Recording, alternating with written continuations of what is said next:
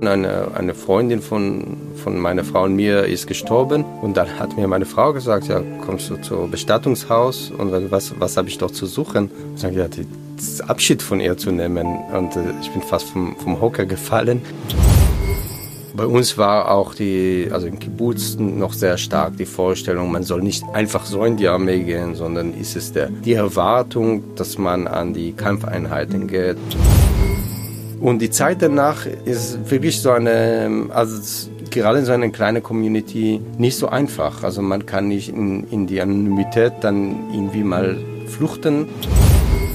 Wir hatten keine richtige Munition, sondern eher so Gummigeschosse und, und Tränengas und solche Sachen. Und kommen raus aus der, also der Bus hat uns an einen bestimmten Punkt gebracht und wir mussten über Hügel steigen. Kommen da, da vorne und auf einmal wurde auf uns scharf geschossen und schon beim ersten Mal ist dann ein, also ein Vorgesetzter von mir tödlich verletzt. Über das Ende, ein Podcast von Chrismon. Mein Name ist Konstantin Sacher und ich spreche in diesem Podcast mit interessanten Menschen über den Tod und den Sinn des Lebens. Heute mit Meron Mendel. Diesmal aus Frankfurt, aus dem Tonstudio bei Chrismon, weil die Chrismon-Redaktion in Frankfurt sitzt und auch die Bildungsstätte Anne Frank, deren Leiter Meron Mendel heute zu Gast ist. Herzlich willkommen. Hallo, Herr Sacher. Bevor ich Sie weiter vorstelle, meine erste Frage. Wann haben Sie das letzte Mal an Ihren eigenen Tod gedacht? Gute Frage. Also ich denke ständig, also das ist ein, also so vermutlich auch auf dem Fahrrad hierher, äh, weil ich gedacht, ich wusste auch, was unser Thema ist und äh, dann habe ich erstmal abstrakt über Tod gedacht, aber es, man kann, das Thema geht nicht nur abstrakt, obwohl wir ziemlich eingeübt sind das, mhm. bei der Verdrängung und äh, zwischendurch kam auch natürlich äh, auch Gedanke, was, was mich das betrifft. Aber wie kann man denn nicht abstrakt eigentlich darüber nachdenken? Also über den eigenen Tod meine ich jetzt. Naja, also kann man das in verschiedene Aspekten konkretisieren, also was würde das bedeuten für die Personen, die am nächsten stehen, was, mhm. äh, was würde, ich meine, wenn wir auch ein Vermächtnis äh, formulieren, das, ist, äh, das muss konkret sein, also das, äh, das muss man auch äh, genau ausbuchstabieren, wie will ich das äh, mit, mit meinen Wünschen, mein Eigentum nach meinem Tod äh, weitergeht, also das, äh, da gibt es kein, kein Flucht in die Abstrakt.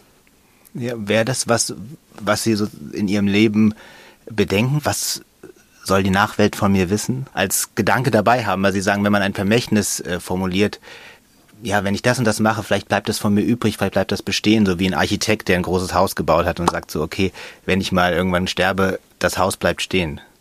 Also man stellt sich natürlich die Frage, äh, wann, was wäre denn die...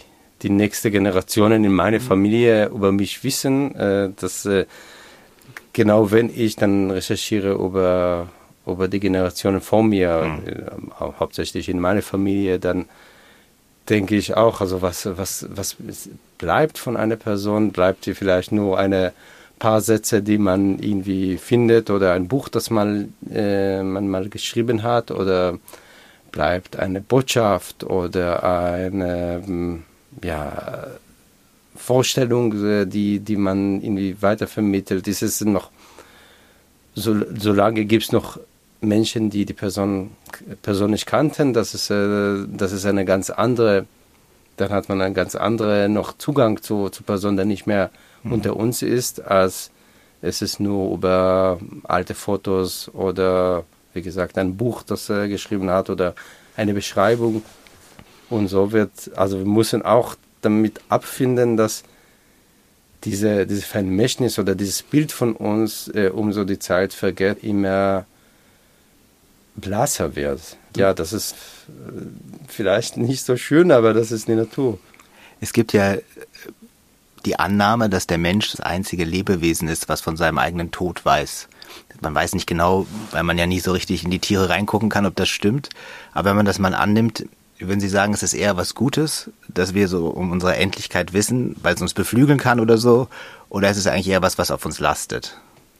Ich denke beide. Also es, das, das wird auch von, von jedem Individuum anders in, in eine andere Richtung genommen. Also die, die, diejenigen, die aus, durch dieses Gedanke des, des eigenen Sterblichkeit eine das etwas, was Positives in die Welt gesetzen wollen, das irgendwie fortsetzt, sich fortsetzt nach deren Tod. Und es die, gibt diejenigen, die, die da dann zum Anlass nehmen, einfach, wenn ich jetzt konkret sage, jetzt in Diskussionen über die Umwelt beispielsweise, dann äh, nach mir den Sintflut. Also ich weiß, ich bin sterblich, vermutlich wird meine Generation von der Welterwärmung nie, noch keine großen Konsequenzen zu leiden, deswegen kann ich mich weiter so verhalten, wie, ich, äh, wie es mir gerade bequem ist.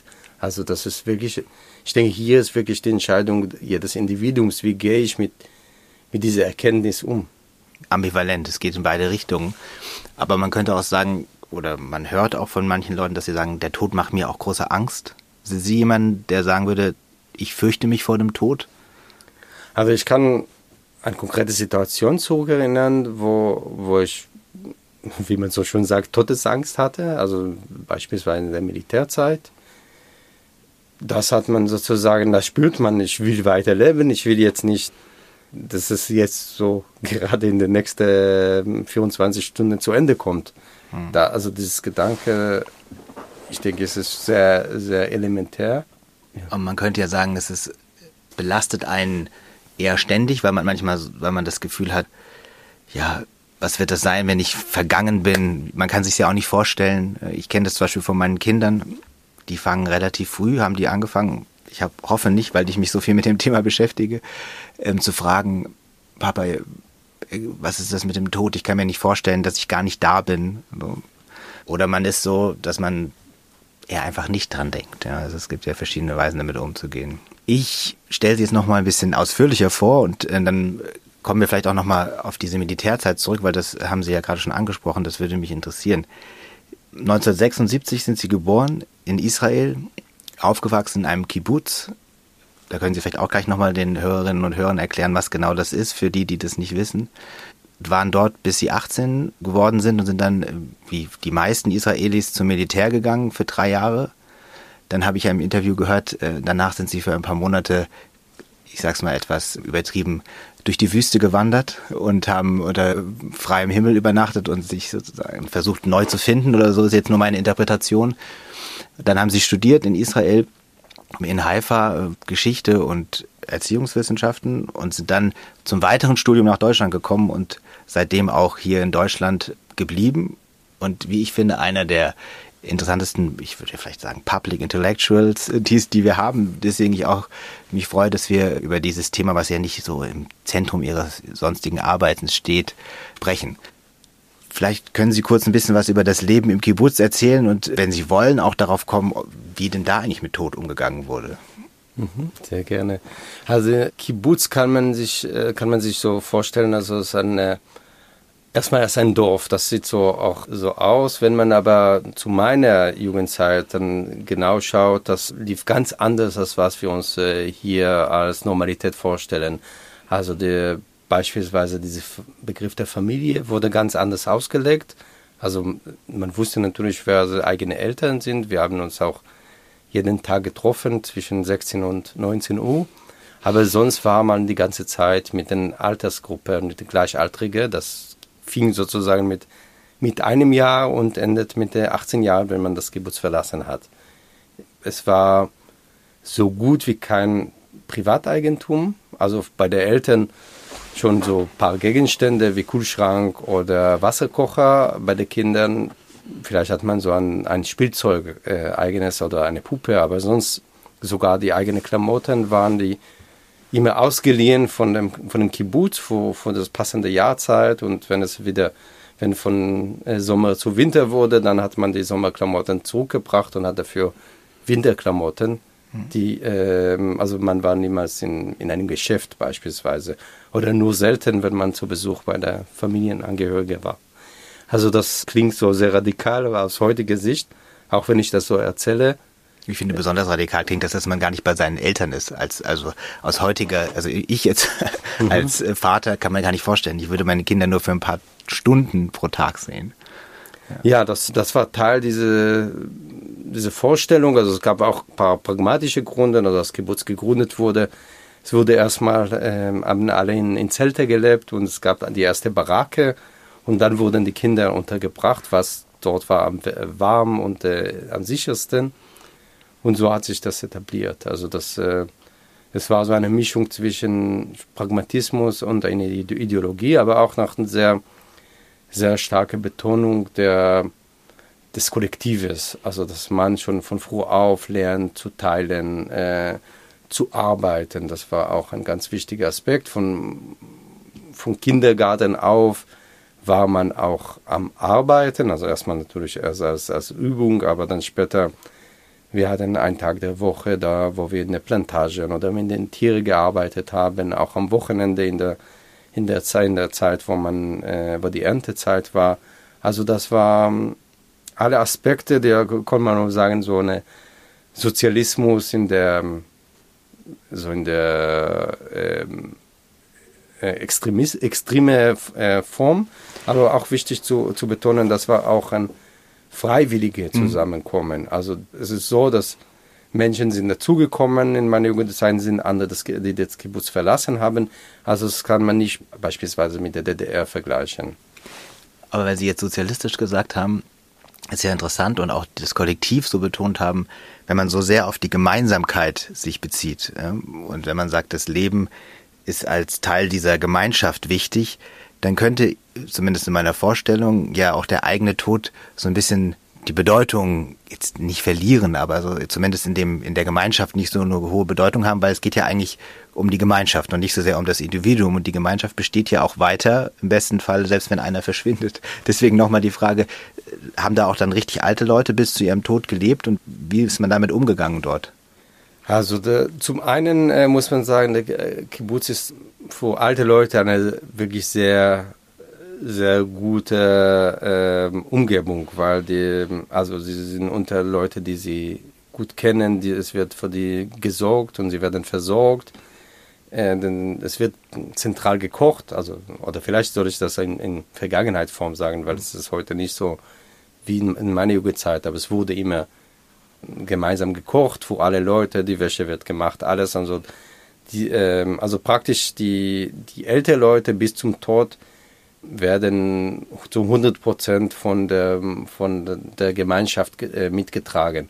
Muss man auch sagen, zu meiner Jugendzeit waren ganz wenige alte Leute im Kibbutz.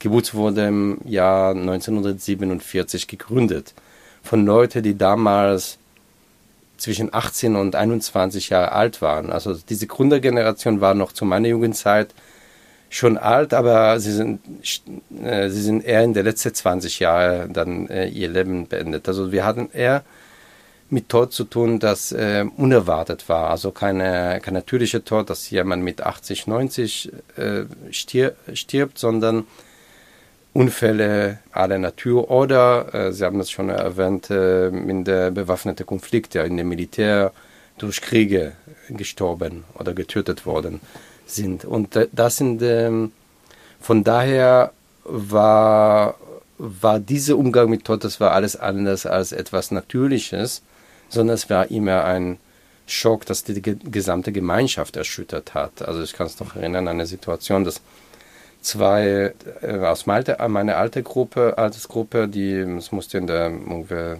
zehnten, elften Klasse sein. Sie sind äh, einmal mit, mit einem äh, Traktor hatten sie einen Unfall und beide sind gestorben auf der, auf der Arbeit, also Arbeitsunfall, mhm, würde man sagen.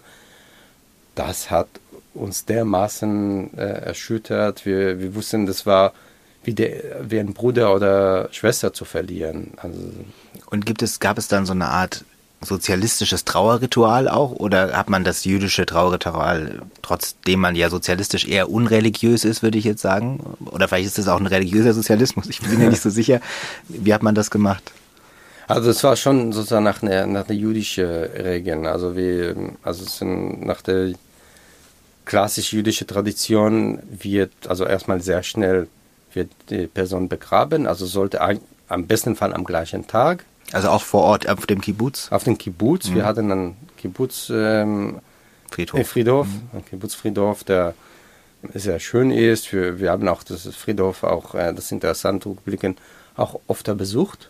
Also irgendwie mit dem Kindergarten, wenn man spazieren, da geht man auch noch mal rein. Also es war kein, kann ein Ort des Tabus, sondern das gehörte zu, zu der Gemeindeleben. Und es, wie gesagt, es war ein, eher ein kleiner, und vor allem waren da getötete Soldaten oder Leute, die im Unfall gestorben sind. Und nach der, nach der Beerdigung findet sozusagen die Shiva, also bedeutet auf Hebräisch äh, sieben, also das sind die sieben Tage nach, nach, dem, äh, nach dem Tod, wenn, wenn die Familie, die engste Familie da dort vor Ort sitzt, also die religiöse sitzen auf dem Boden, also im Kibbutz wurde es nicht so gemacht, sondern ganz normale, aber natürlich das ganze Kibbutz kommt vorbei, man bringt keine Geschenke, aber bringt immer sozusagen was Kleines zu essen oder so ein ähm, Kaffeepulver oder Teebeutel oder so, solche Kleinigkeiten, die man vielleicht braucht äh, in diese sieben Tage, weil die Familie geht nicht raus aus, äh, aus dem Haus in diese Zeit. Und dann ist dann im Kibbutz, hat man sein eigenes Haus, oder war das dann in diesem Gemeinschaftsraum, wo sie nicht rausgegangen sind? Nein, das war das im eigenes, äh, wir haben es nicht Haus genannt, wir haben es ein Zimmer genannt, weil die Eltern, das war das Elternzimmer, obwohl es so eine, so eine wirklich sehr, sehr kleine Wohnung war. Also so ein Schlaf, kleines Schlafzimmer, sehr kleine Wohnzimmer und eine Koch, Kochecke, keine Küche, sondern Kochecke, wo, diese, wo ein lediglich ein Kühlschrank und Wasserkocher war. Und da saßen, saß die Familie ziemlich, ziemlich beengt, aber das war... Also ich kann wirklich an dem Fall, äh, an diesem Beispiel, dass die, die zwei Freunde da mhm. gestorben sind, dass wir da die besucht haben. Und die Zeit danach ist wirklich so eine, also gerade in so einer kleinen Community nicht so einfach. Also man kann nicht in, in die Anonymität dann irgendwie mal flüchten, sondern ist man immer der Vater von derjenige, der gestorben ist, oder die Mutter von, oder die Schwester von. Das, das hat sozusagen, ich, ich habe es gehört von den Angehörigen, einerseits hat sie sehr unterstützt, dass die, die ganze Gemeinde weiß und alle mitfühlen, aber es ist auch eine Belastung, das kann man aus dieser Rolle gar nicht rauskommen. Also wenn, wenn man irgendwie einfach so von einem guten Witz lacht, äh, ganz herzlich, darf ich das oder darf ich nicht? Äh, das nee, dann sehen so, das die anderen, dann genau. sehen das die anderen und beurteilen das vielleicht, aber ich... Was Sie jetzt beschreiben, ist ja so ein sehr ritualisierter Umgang, so also mit, mit Trauer und mit Tod, der ja vielleicht auch helfen kann, damit umzugehen, ne? weil man, weil man einfach sich so hineingeben kann in das Ritual, in das, was schon alle vorher gemacht haben. Jetzt kommt die Werbung. Über das Ende ist ein Podcast von Chrismon. Kennen Sie Chrismon eigentlich schon? Schauen Sie auf jeden Fall unter chrismon punkt de mal nach. Hier dreht sich alles um das Leben. Glück und Unglück, Freude und Leid, immer mit Blick auf Lösung. Mut zum Leben, das ist Chrismon. Bleiben Sie immer up to date, indem Sie unseren Newsletter abonnieren unter chrismon punkt de slash newsletter.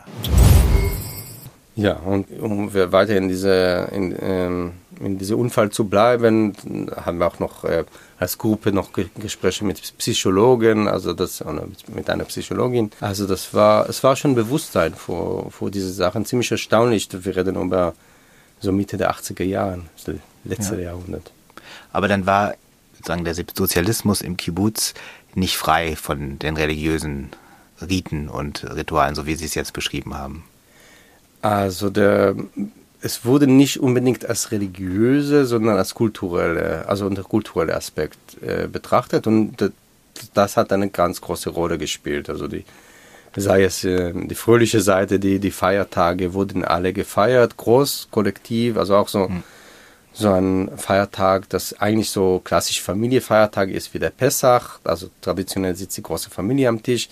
Dann saß das ganze Kibbutz nicht am Tisch, sondern auf der Tribüne im, äh, im, äh, in der Gymhalle? Wie heißt das? In der Sporthalle. In, da, da saß äh, das ganze Kibbutz auf, das, äh, auf der Tribüne im Sporthalle und hat, dann wurde aber irgendwie viel getanzt und, äh, und ge- zusammen gesungen.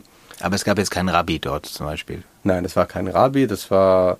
Und wir haben unsere eigene, also in dieser Pessachfest gibt es ein, also ein Buch, von man vorgelesen wird, das heißt Haggadah, also die Erzählung.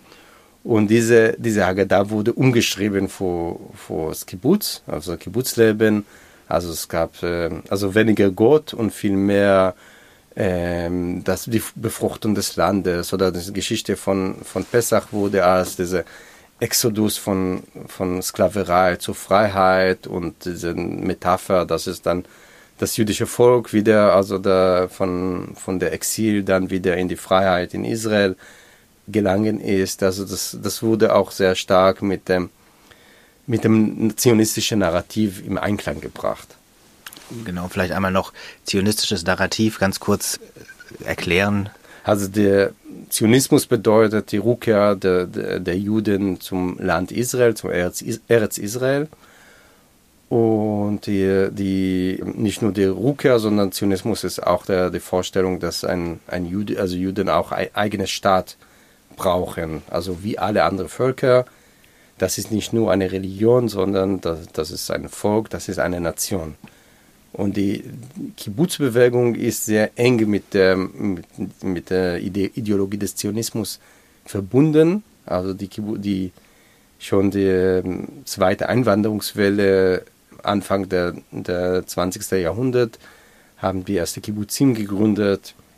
Und die, die, waren, die lagen immer an die, an die Grenzregionen und sollten sozusagen die zukünftigen Grenzen oder die Landkarte Israel bestimmen und was, deswegen, also ich bin zwei Generationen später geboren, aber die, diese Vorstellung, dass, dass wir die Inkarnation, der, der neue Jude, der, der starke Jude, derjenige, der nicht, sich nicht soll sich gefallen lassen, was, da, was die anderen wollen, sondern auch äh, sich zur Wehr setzt.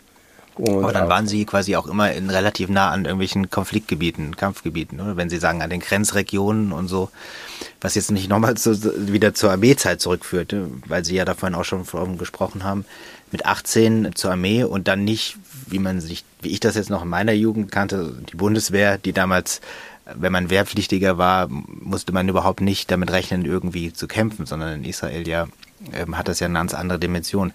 Deswegen, wie, in welcher Weise sind Sie denn in dieser Armeezeit mit, mit dem Tod konfrontiert worden? Wahrscheinlich haben Sie gekämpft. Vielleicht können Sie ein bisschen was darüber erzählen. Ja, also da, das stimmt, dass in, in Israel gehört das zu, zu ganz normalem Lebenslauf. Nicht nur von Jungen, auch von, von Mädchen. Das mit, mit achtzehn wird man einberufen in die Armee. Bei uns war auch die, also im Kibbutz noch sehr stark die Vorstellung, man soll nicht einfach so in die Armee gehen, sondern ist es der, die Erwartung, dass man an die Kampfeinheiten geht und ein Vorbild leistet und Beitrag leistet für, für die Gesellschaft. Und so, so ging es mir auch. Dann war ich äh, in einer Infanterieeinheit, die also in Israel ziemlich bekannt ist, heißt Golani. Und die, die, der Laufbahn besteht darin, dass man erstmal eine, so eine Grundausbildung hat und dann sozusagen immer wieder zwischen Übungen und, und äh, Einsätze dann, dann wechselt. Und äh, die Einsätze war zu, also wir reden über das Jahr fünfundneunzig, sechsundneunzig, siebenundneunzig. Damals war einerseits Israel äh, in, in Südlibanon, also das war so ein Überbleibsel aus der Libanonkrieg von neunzehnhundertzweiundachtzig. Das heißt, wir haben, da, wo die, die Armee hat, so eine, so eine Streife von etwa vierzig Kilometer rein in die Territorium von Libanon, sollte das damit eine so abfedern gegen, gegen Angriffe von beispielsweise von der schiitischen Organisation Hezbollah. Und zum anderen war die, was bis heute noch die Situation ist, das sind die besetzten Gebiete. Zu meiner Zeit war noch Gaza unter israelischer Kontrolle und Westjordanland. Und mein, meine Einheit war so abwechselnd entweder in Südlibanon oder in Westjordanland. Die ähm, interessante Weise, die, die Momente, wo ich besonders äh, Angst gespürt habe, war in der Zeit, also war die, wirklich die Einsätze in Südlibanon, also mhm. weniger in Westjordanland, die da, da war eher so eine, würde ich sagen, erweiterte Polizeitätigkeiten, mhm. also wie ist das sozusagen der Alltag der Besatzung.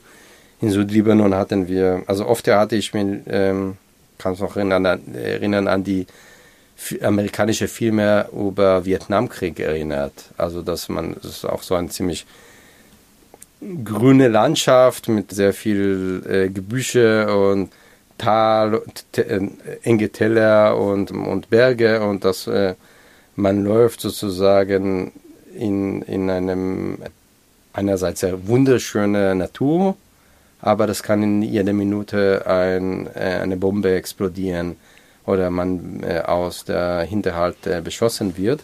Weil Sie, darf ich ganz kurz nur einhaken, weil mir, weil Sie an die amerikanischen Filme jetzt gerade gesprochen haben, da musste ich jetzt denken an diesen einen, ich weiß nicht genau, ich glaube es ist Full Metal Jacket oder so, und da gibt es dann, schreiben die Soldaten sich so Born to Kill äh, auf die, äh, auf die äh, Stahlhelme oder wie auch immer man es nennen möchte.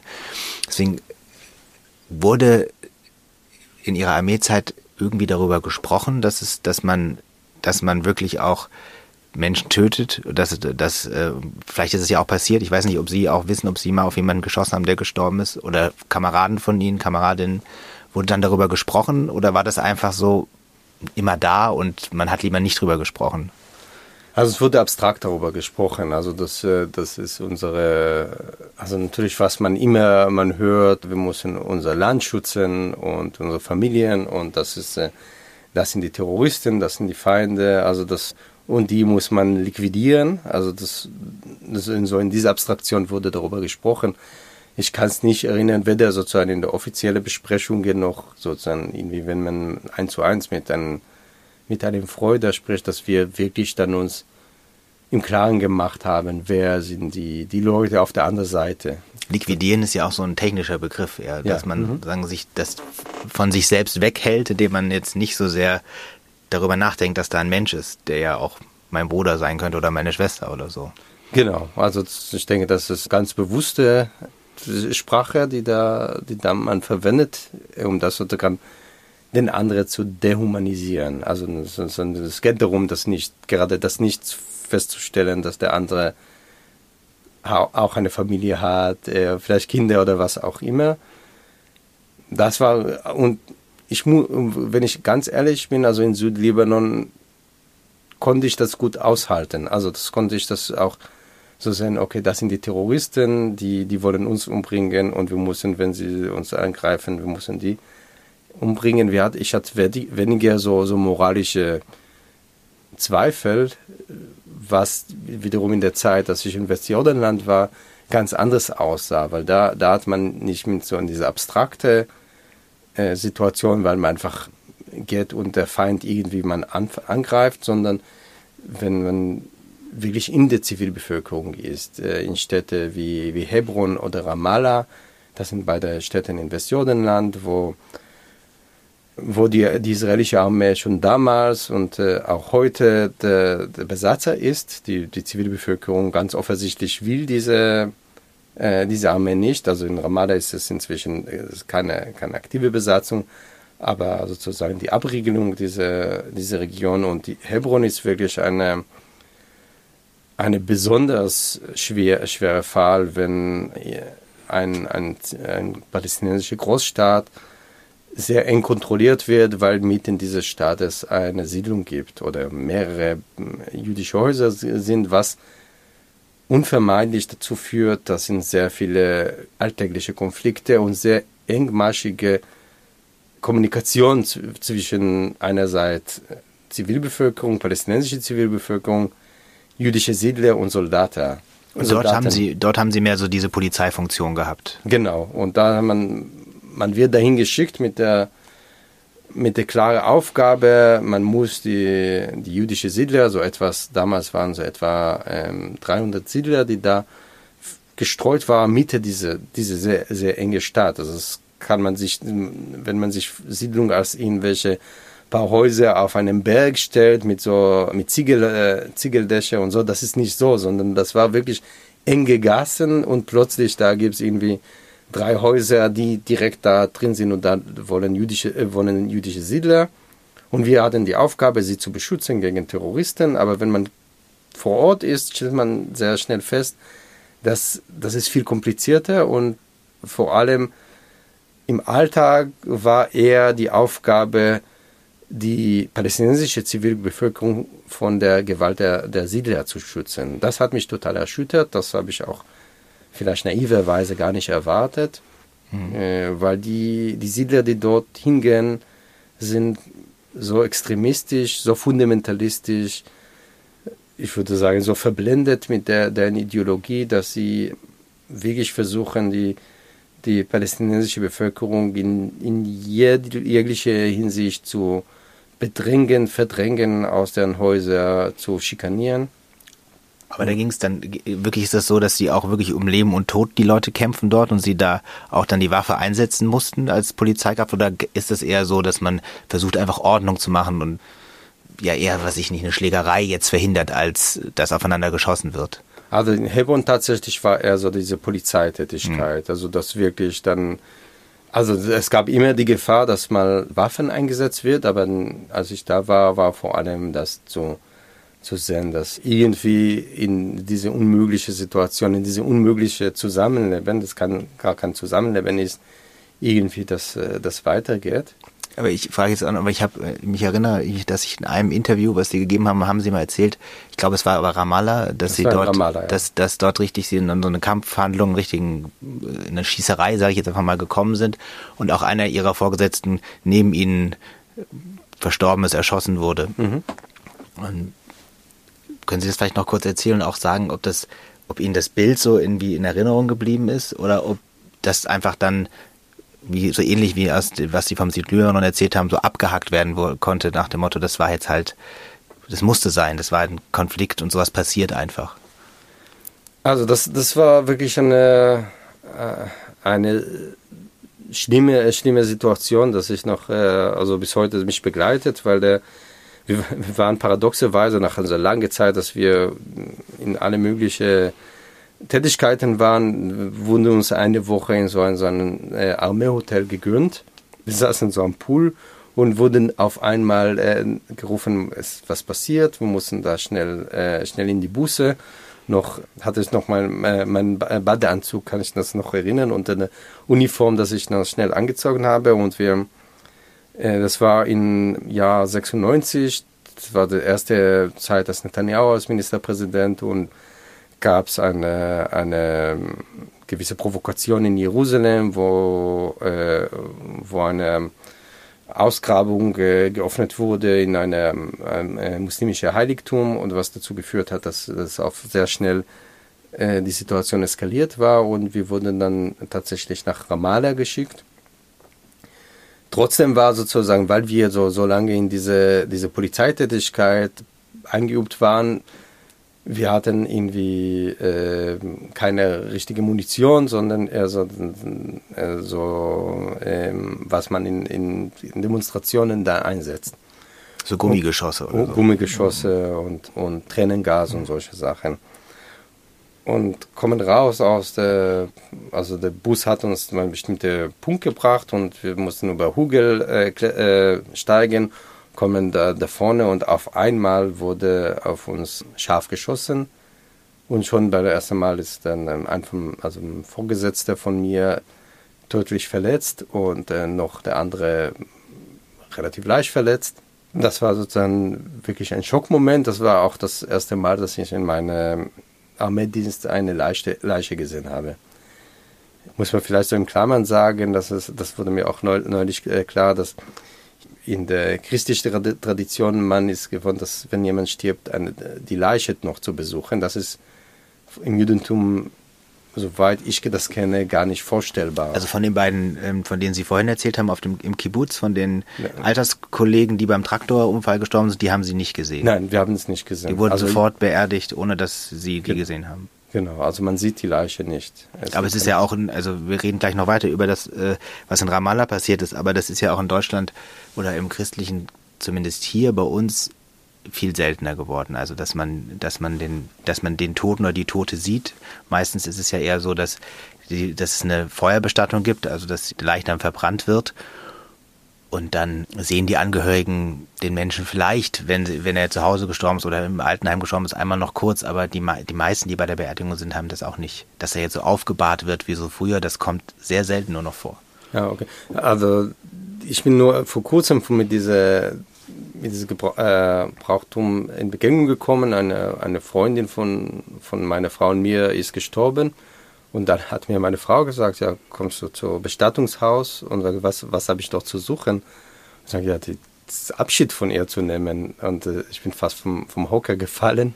Also, was meinst du, ich soll, sie ist tot, was, was soll ich da von ihr Abschied nehmen. Also das, also es ist schon sehr, sehr so verinnerlicht, dass man eigentlich, indem man es eine Leiche, dann Leiche ist im, im Judentum was, das, wovon man entfernt sein muss. Also das ist gar nicht. Und das war in dieser Situation in Ramallah wirklich das erste Mal, dass ich einen, einen toter, toter Mann gesehen habe. Und das äh, und noch jemand, der gerade das vor, vor einer Minute noch äh, von mir, äh, gela- also neben mir gelaufen ist. Und war das jemand, mit dem Sie auch eng waren? Oder war das einfach nur jemand, der auch in der Einheit war, aber den Sie jetzt nicht irgendwie emotionale Beziehungen so sehr hatten? Also es, es war sozusagen meine, nicht mein direkter Vorgesetzter, sondern der Vorgesetzte meiner Vorgesetzter. Mhm. Also ist man natürlich ist nicht jemand, mit dem man äh, irgendwie äh, am Feierabend äh, Bier getrunken hat. Also es, äh, mhm. äh, um das so ein bisschen plastisch zu darzustellen. Also es war aber jemand, der, der mit, sich mit, mit so einer gewissen Respekt und auch so eine gewisse Bewunderung dann betrachtet habe. Und was hat es mit der Einheit dann gemacht? War das, hat man einfach weitergemacht und dann, oder gab es auch irgendwie Trauer dann in der, in der Einheit, in der Armeeeinheit, oder war dafür kein Platz? Ja, ja, es war natürlich, das wurde auch danach, also es war danach noch eine, eine Zeit, dass wir noch in Ramallah stationiert werden mussten, so irgendwie provisorisch, bis, bis die Situation sich beruhigt hat. Und wir haben sehr viel darüber gesprochen, also unter uns. Es gab aufgrund der Situation keine Möglichkeit, dass irgendwie man sich gemeinsam versammelt und das tut, aber, aber das hat uns alle sehr, sehr zutiefst, äh, zutiefst erschüttert. Und dann haben Sie gesagt, das war das erste Mal, dass Sie in der Armeezeit einen Leichnam gesehen haben, aber nicht das letzte Mal? Es gab noch, äh, noch Situationen in Südlibanon, dass, äh, dass wir, genau, dass, ich habe Leiche, ich habe es aber nicht gesehen, dass jemand vor mir stirbt. Das war tatsächlich der einzige. Und wissen Sie, ob Sie mal jemanden erschossen haben im Krieg? Das kann ich äh, nicht so einfach beantworten. Ich würde, würde auch schon dazu gefragt. Also ich war in Kampfhandlungen, äh, aber ich, das war nicht so eine Situation, wo ich kann sagen, ja, ich hatte jemanden umgebracht oder. Ne. Aber würde das für Sie eine Rolle spielen? Würden Sie das, wenn man das Sie so fragt, das ist ja schon eine krasse Frage. Also ich habe auch überlegt, kann man das überhaupt fragen? Ähm, Das, würde es für Sie eine Rolle spielen, wenn Sie das wüssten? Oder? Ja, ich bin mir sicher, dass äh, also wenn, wenn ich jemanden so vor Augen hätte, der sagen, der, der diese, diese Person äh, habe ich umgebracht, dass es wir, wir sind im Gespräch immer so zwischen so Konkretisierung und Abstraktion, und ich denke, das, das spielt eine große Rolle. Was Abstraktes oder was Konkretes äh, hat eine ganz andere Art, oder benötigen eine ganz andere Art der, der Verarbeitung. Ja. Es gibt äh, von so einem Philosophen, ich weiß nicht, ob Sie den kennen, es ist ein deutscher Philosoph, auch jüdische, aus einer jüdischen Familie, Paul Ludwig Landsberg heißt der, ist dann auch leider ähm, von den Nazis umgebracht worden. Der hat ein in der philosophischen Todesdebatte viel gelesenes Buch geschrieben, das heißt Von der Erfahrung des Todes, und da gibt es eine Stelle, wo er so ja, ausmalt, dass doch eigentlich im Sehen, des, dass der andere, der mein Gegenüber, auch sterblich ist und mhm. ähm, dass der, so wie ich auch, verschwinden wird, sagen, die Humanität entstehen kann. Das ist natürlich eine schöne mhm. Idee, die, glaube ich, leider in der Geschichte schon vielmals eines Besseren belehrt wurde, weil das, wenn es so wäre, ja, hätte es gleich weniger Kriege und so weiter gegeben. Aber trotzdem ist es eine Idee, die ich so schön finde, dass ich sie immer wieder irgendwie in meinen Gedanken hervorgeholt habe. Und das fällt mir jetzt ein, weil Sie von Abstraktion und, Kon- und Konkretion gesprochen haben. Also man kann über den Krieg total abstrakt reden und dann scheint es alles mhm. ganz einleuchtend. Aber wenn man dann wirklich die einzelnen Menschen benennt und weiß, okay, ich habe auf diese Menschen geschossen oder ich, das bedeutet jetzt das, den Tod von einem Vater, von einem Bruder, von einer Mutter, was auch immer, dann ist es ganz anders. Mhm. Ja, und ich denke, das ist auch. Also es macht einen Unterschied, in welchem Zusammenhang das, das passiert. Also natürlich kann man dann im besten Fall, wird jeder Soldat begreifen, dass, äh, dass derjenige, der auf der anderen Seite ist, auch ein Mensch und äh, den Waffen niederlegt und äh, Kampfhandlungen verlässt. Es ist halt so, dass es, äh, dass es so nicht funktioniert in der, in der Realität. Und wenn man so gerade schaut, beispielsweise nach Ukraine oder sowas, das ist sehr einfach aus... Äh, aus Deutschland in einer bequemen Situation so eine pazifistische Ideologie zu und, und zu sagen, das ist alles doch Quatsch. Das ist, warum, warum tun sie das äh, gegenseitig? Ist natürlich ganz anders, äh, wenn jemand seine eigene Familie schützt mit Waffen und nimmt in Kauf, jemand anderes äh, umzubringen oder selbst getötet zu werden. Und ja, ich würde niemals mich anmaßen, irgendwie sagen, ja, das, äh, da, da hast du das nicht begriffen oder du hast das nicht begriffen, dass der andere, derjenige von der anderen Seite auch ein Mensch ist. Also auch wenn, wenn er das sehr wohl begriffen hat, trotzdem bleibt dieser Person äh, nicht, äh, nichts anderes übrig, als doch in die Waffe zu greifen und die, sein, sein Land, seine Familie, Sein, seine Freunde zu beschützen. Jetzt haben Sie anmaßen ähm, ge- gesagt, und das führt mich jetzt vielleicht nochmal zu einem neuen Thema, nämlich zur Debatte um den assistierten Suizid. Ich sage auch jetzt gleich, warum ich darauf gekommen bin. Da geht es ja auch immer darum, kann man sich anmaßen, jemand anderem zu verbieten, ähm, sozusagen aus dem Leben gehen zu wollen. Sie schreiben ja auch für die F A Z eine Kolumne zusammen mit Ihrer Frau, das muslimisch-jüdische Abendbrot. Und in, ich glaube, im letzten Text haben Sie auch zufälligerweise, es war Zufall, oder? Es war ein Zufall. Das Thema Tod behandelt und haben unter anderem auch von dieser Freundin erzählt, die von Ihnen, die gestorben ist, und auch davon, dass die Tochter von Freunden von Ihnen gestorben ist. Mhm. Ein Kind, was nochmal eine besondere, würde ich sagen, eine besondere Form von Tod ist, wenn Kinder sterben, weil es uns diese, dieses Potenzial, das ganze Leben niedermachende Potenzial des Todes ja nochmal ganz anders zeigt. Haben Sie erzählt, und dann haben Sie am Ende auch über, das, äh, über den assistierten Suizid gesprochen. Aber bevor wir darauf kommen, das war jetzt nur die Überleitung, wollte ich nochmal auf diesen Kinderaspekt ähm, kommen. Soweit ich weiß, haben Sie auch Kinder. Mhm. Ja. Ähm, haben Sie mit denen schon mal über den Tod gesprochen? Nicht explizit. Also nicht explizit, weil sie es ähm, im Unterschied zu Erik kennen, die haben das nicht als Thema gebracht. Also das, äh, und ich wollte das nicht, äh, nicht aufzwingen oder... Also natürlich, äh, wenn wir, also zum Beispiel, wir haben die, äh, meine, Ur- äh, meine, meine Oma, also deren äh, Uroma besucht und die schon sehr, sehr alt und sehr, sehr krank ist, dann sprechen wir darüber, dass sie vielleicht, das ist wichtig, sie zu besuchen, weil man weiß nicht, wie lange sie noch äh, am Leben ist. Und äh, also in solchen Momenten wird darüber gesprochen, also es ist kein Tabuthema, aber ich habe die jetzt nicht... Äh, mit der, mit der Frage konfrontiert, ja, ihr wisst, äh, ihr werdet auch nicht vor, vor die Ewigkeit leben. Sollte man das tun? Ich weiß nicht, ich würde sagen, nein.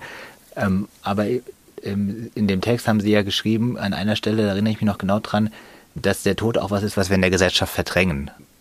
Die Gegenposition ist immer, dass man sagt, ja, das ist schlecht, dass wir das verdrängen. Wir müssen mehr drüber reden. Ja? Und man könnte jetzt ja diesen Podcast vielleicht auch als, äh, als, äh, so als Hinweis darauf ähm, sehen. Aber ich, also meine Position ist es eigentlich eher nicht. Ich würde immer sagen, nein, es gibt überhaupt keinen Zwang, über den Tod zu reden. Er spielt halt nur in so oft eine Rolle und in so vielen Lebensläufen muss man gerade über ihn reden, weil jemand krank ist, weil jemand gestorben ist. Und dann ist es gut, wenn man auch gut drüber reden kann. Ja, ich würde nicht sagen, es ist irgendwie schlimm, dass wir das verdrängen, sondern es ist auch schön, wenn man, wenn man fröhlich leben kann, ohne an seine eigene Endlichkeit zu denken.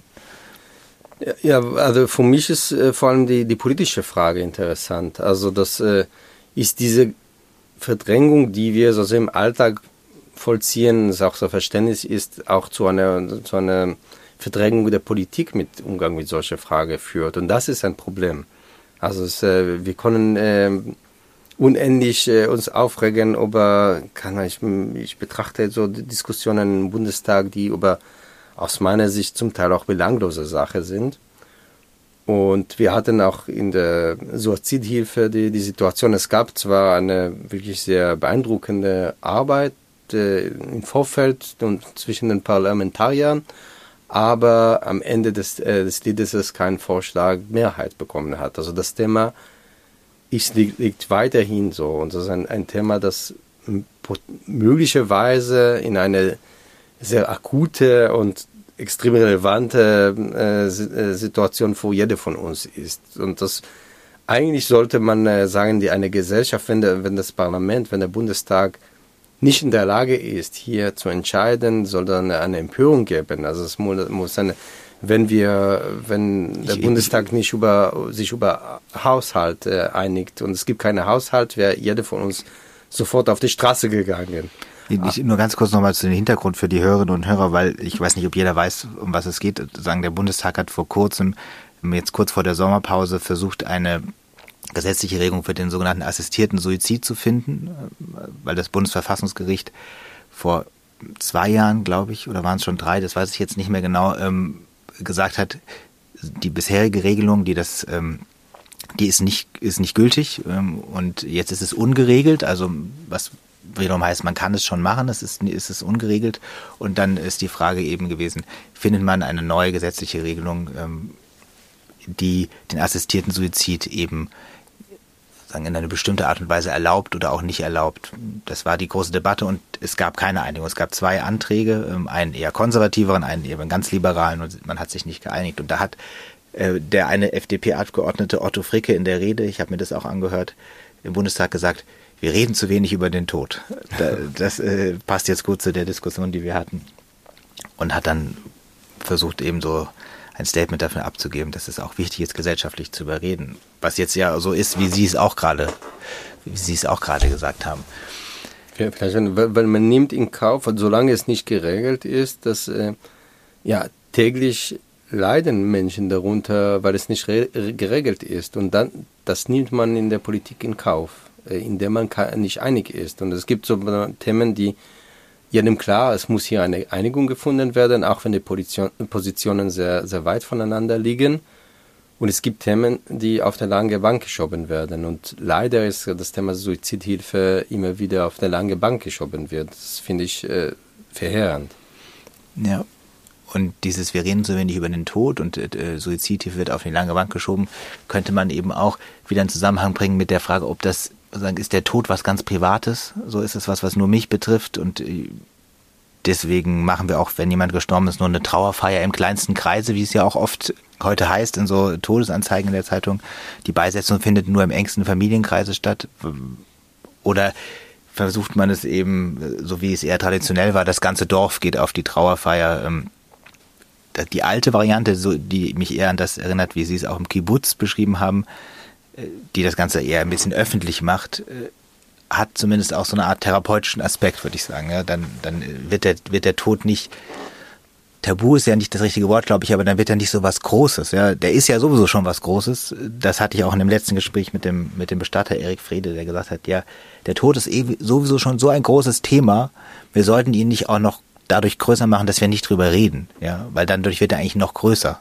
Und der wird nicht größer, wenn wir drüber reden, sondern wenn wir drüber reden, machen wir ihn eher kleiner. Also jetzt, wir nehmen ihm natürlich nicht die Bedeutung, aber sagen diese psychologische Bedeutung, die, die große Last, die er sein kann. Dann komme ich nochmal zu, zurück zu dem, zu dem Text, den Sie ja geschrieben haben, wo Sie, wo Sie von dem Tod der Tochter von Ihren Freunden be- gesprochen haben. Wie haben Sie das erlebt? Ist das nochmal was Besonderes, was, was, vielleicht die, ob jetzt man sagt, Sinnlosigkeit oder die potenzielle Sinnlosigkeit des Lebens besonders zeigt, wenn, wenn so ein Jugendlicher, ein Kind stirbt? Also für mich als Vater, das äh, Schlimmste, was ich mir vorstellen kann, ist, ein Kind zu verlieren. Das ist, äh, ich denke, es geht nicht nur mir so. Und das, äh, ich habe mich aber auch oft gefragt, warum, warum das ist, als der, das Schlimmste überhaupt äh, gibt. Das ist, weil auch natürlich die eigene Eltern zu verlieren, äh, kann man das auch nicht als äh, so kleinreden. Also, und trotzdem ist das, äh, das so etwas haben wir, wir sind irgendwie mit dieser, Le- mit, mit dieser Perspektive aufgewachsen, also, oder mit dieser Vorstellung, irgendwann ist gehört, das ist die Natur, man verliert, verliert die eigenen Eltern. Also die, die Vorstellung, dass man verliert die, äh, einen von den äh, eigenen Kindern, das, diese Vorstellung haben wir nicht. Und das ist, ja, wir haben vorher über Verdrängung gesprochen. Ich denke, das ist, das wird sehr, sehr stark verdrängt, dass es diese Möglichkeit äh, gibt.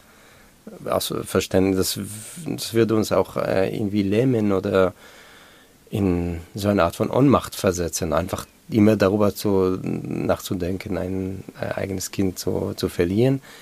Sie haben vorher gesagt, ja, weil, weil Kinder so viel Potenzial haben, was zu werden, die sind nicht äh, ausschöpfen, das ist ein, ein Aspekt. Der zweite ist dann, wir denken immer, ich weiß nicht, ob das richtig ist oder nicht, aber so Kinder so als unschuldig, als die haben noch nie was Falsches gemacht oder nichts Schlimmes gemacht, und dann, wofür werden sie bestraft? Also wir haben immer so mit dem Todesgedanken auch impliziert so eine so ein Gedanke der so Gerechtigkeit, okay, ähm, das ist natürlich rational, stimmt überhaupt nicht. Aber ich, ich, ich erinnere mich dann irgendwie in der äh, Situation, da, äh, äh, jemand hat mir von der Situation erzählt, diese ist immer, äh, sie haben eine Gruppe von älteren Leuten, die, die jeden Tag äh, schwimmen gehen und die, die reden danach.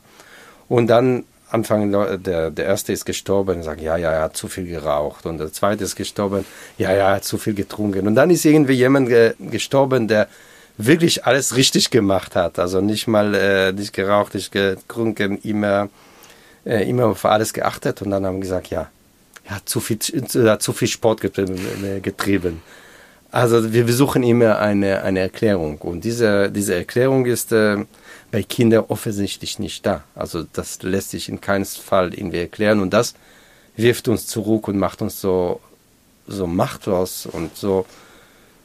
Dann werden wir auf einmal irgendwie im Bewusstsein, äh, in un, unver, unverweigerlich in, in unserem Bewusstsein, wie ausgeliefert sind wir als, als Menschen, als, ähm, als, Perso- als insgesamt, als, äh, als, diese, als Menschlichkeit, Menschheit und als äh, Individuum zu ja. einer eine Willkür.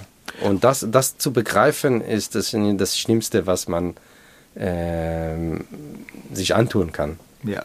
Und wenn man ausgeliefert ist, dann versucht man irgendwie ins Handeln zu kommen und schaffen zu gucken, ob man doch noch irgendwie ein bisschen ähm, sagen, was machen kann. Man kann nichts gegen die Endlichkeit machen, aber man kann drüber reden. Mhm.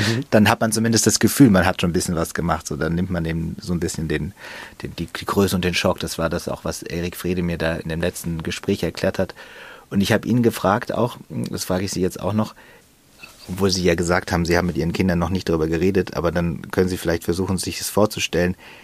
Wenn ich mit meinen Kindern über den Tod spreche, dann gelingt es mir nicht, ohne die religiösen Symbole zu benutzen. Also sozusagen im Christentum spricht man dann von, vom Himmel, vom Aufgehobensein bei Gott. Auferstehung sage ich jetzt eher nicht, aber eben, es geht der Uroma gut bei Gott, solche Sachen. Obwohl ich, obwohl ich ja auch Theologe bin, jetzt diese Sachen nicht in so einem bildlichen, handfesten Sinne glaube, sondern ich kann den Sachen schon viel abgewinnen. Das, ich finde, das ist eine gute Art und Weise, über den Tod zu sprechen, und ich fühle mich auch aufgehoben, wenn ich das sage. Aber ich habe, wenn ich mit meinen Kindern spreche, natürlich trotzdem das Gefühl, ich würde ihnen das jetzt so verkaufen wie so ein Bild. Ja, Oma sitzt bei Gott, wollte ich Sie fragen, können Sie sich vorstellen, sagen mit Ihrem Kind darüber zu sprechen, wenn zum Beispiel die Uroma gestorben wäre und Sie sagen, ja, die ist jetzt einfach weg?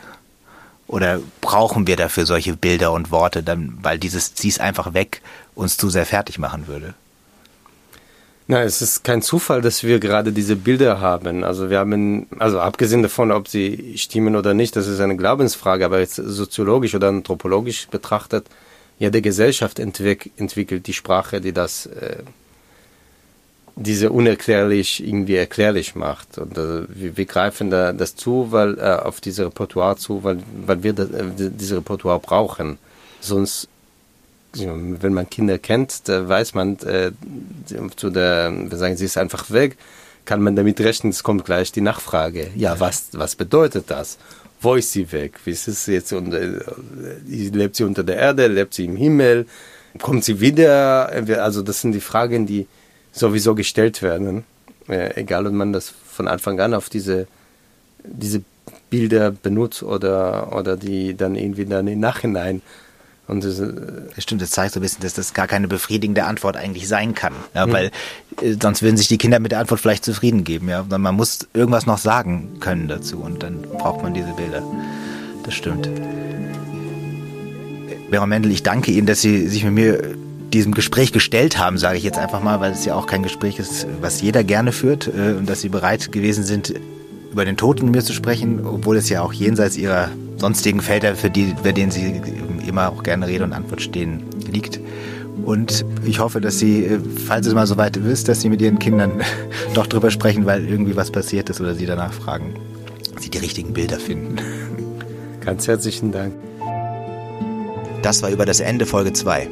Hat es Ihnen gefallen? Abonnieren Sie unbedingt den Podcast, damit Sie keine der neuen Folgen verpassen. In den nächsten Folgen habe ich mit so spannenden Leuten gesprochen wie der Schriftstellerin Maike Wetzel, der Publizistin Diane Bettnardt und dem Essayisten Daniel Schreiber. Viele weitere Folgen kommen noch dazu. Ist Ihnen ein Satz des Podcasts besonders hängen geblieben? Wollen Sie einen Gast vorschlagen? Dann schreiben Sie mir an podcast at chrismon punkt de und folgen Sie mir oder Chrismon auf Instagram, um immer up to date zu bleiben. Bis zum nächsten Mal, bleiben Sie mutig, Ihr Konstantin Sacher.